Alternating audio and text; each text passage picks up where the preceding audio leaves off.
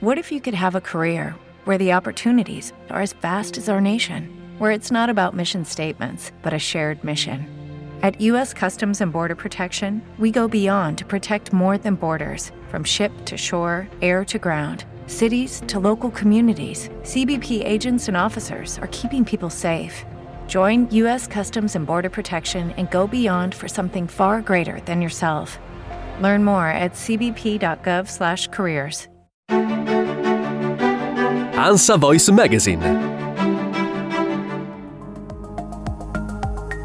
Città deserte, pochi turisti in giro, uffici svuotati e di conseguenza bar senza avventori, ristoranti dove era necessario prenotare per trovare posto e ora sì e no sono aperti, tanti appartamenti senza affittuari. Lo scenario, abbastanza apocalittico in città grandi come Milano ad esempio, è un day after da lockdown, oltre che da vacanze estive. È destinato a durare? È la domanda fondamentale da porsi come conseguenza sociale ed economica di quello che è stato ribattezzato South Working, ossia il trasferimento, chiama la fuga se vuoi, dei lavoratori e degli studenti fuori sede rientrati subito dopo la riapertura con la fase 3 nei luoghi di origine e lì rimasti dopo aver riabbracciato genitori affetti dopo i giorni di quarantena.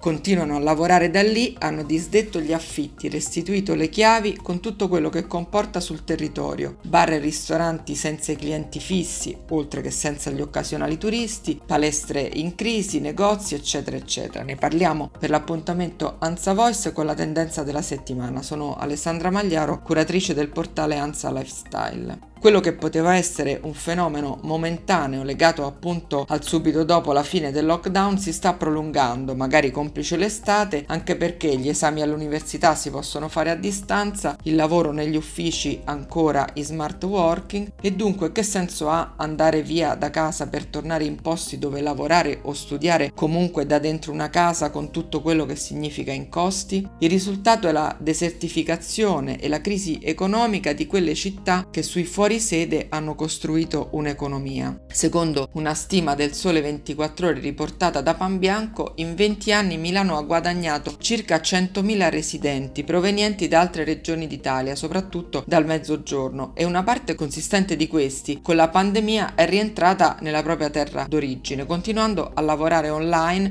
o studiando online, ma non consumando più a Milano. In questo momento è difficile calcolare una perdita media del comparto in città, ogni quartiere fa storia a sé, ha spiegato a Business of Milan Carlo Squeri, che è il segretario generale di EPAM Confcommercio. In pieno centro la perdita di fatturato per alcuni locali si può misurare nell'ordine del 75% e la situazione peggiore è legata alle attività diurne proprio perché gli uffici sono chiusi e i dipendenti non escono a pranzo, quei pochi che ci sono. Le prospettive incerte, si prevede un ritorno alla normalità ma graduale e non ai livelli precedenti. Lo strumento dello smart working che già esisteva sta conoscendo un boom con il quale ogni ufficio sta facendo e continuerà a fare i conti. Una modalità di lavoro, quella del remoto, che da concessione di qualche azienda smart è diventata gioco forza l'unico modo per far sopravvivere molte imprese in epoca di lockdown. Milano era una città nella quale circolavano 3 milioni di persone al giorno, il doppio dei suoi abitanti, ci eh, ricorda il segretario di EPAM. Oggi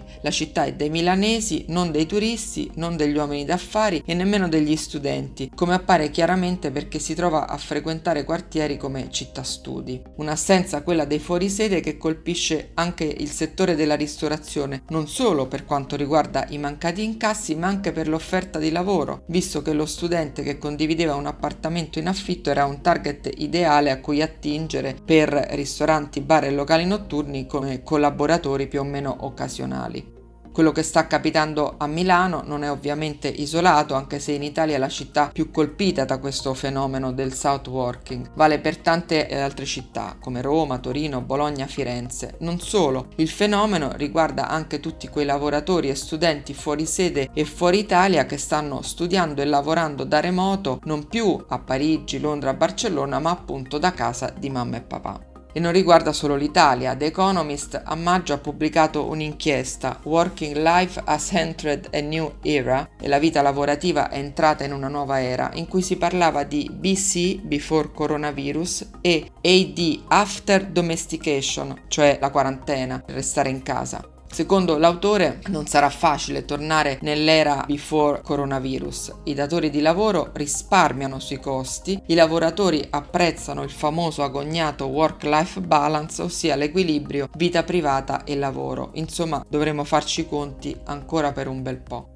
Il National Bureau of Economy Research americano da mesi studia gli effetti della pandemia sul futuro delle nostre vite e ha dedicato a fine giugno un report in cui analizza sul fronte americano il futuro dello smart working, prevedendolo come cambiamento permanente per il 40% delle imprese. Sarà davvero così? Forse avremo una formula ibrida, temperata. Intanto, generalizzando, se al nord si piange per questo fenomeno, al sud si sorride. I cervelli in fuga sono rientrati e possono diventare un motore economico importante. Onore al merito a un gruppo di giovani di Palermo, sono stati loro a etichettare questo fenomeno con il nome di South Working, lavorare da sud, ma anche studiare è lo stesso. Hanno ideato un'organizzazione no profit che è un progetto di Global Shapers Palermo Hub per studiare il fenomeno dello smart working localizzato in una sede diversa da quella del datore di lavoro, in particolare dal sud Italia, con i suoi pro e i suoi contro, ma anche aiutare lavoratori che vogliano intraprendere questa modalità di lavoro ormai dal sud. L'obiettivo di lungo termine è quello di stimolare l'economia del meridione, aumentare la coesione territoriale tra le varie regioni d'Italia ed Europa e creare un terreno fertile per le innovazioni e la crescita al sud, questo periodo di emergenza sanitaria ha costretto il mondo del lavoro a livello globale a fare i conti con il lavoro a distanza e il lavoro agile e se qualcosa di buono può essere tratto da questa tragica crisi che si riflette drammaticamente sul lavoro dei giovani in particolare, nasce forse la possibilità per i territori del sud di accogliere lavoratori di aziende e studenti basati stabilmente altrove ora in smart working.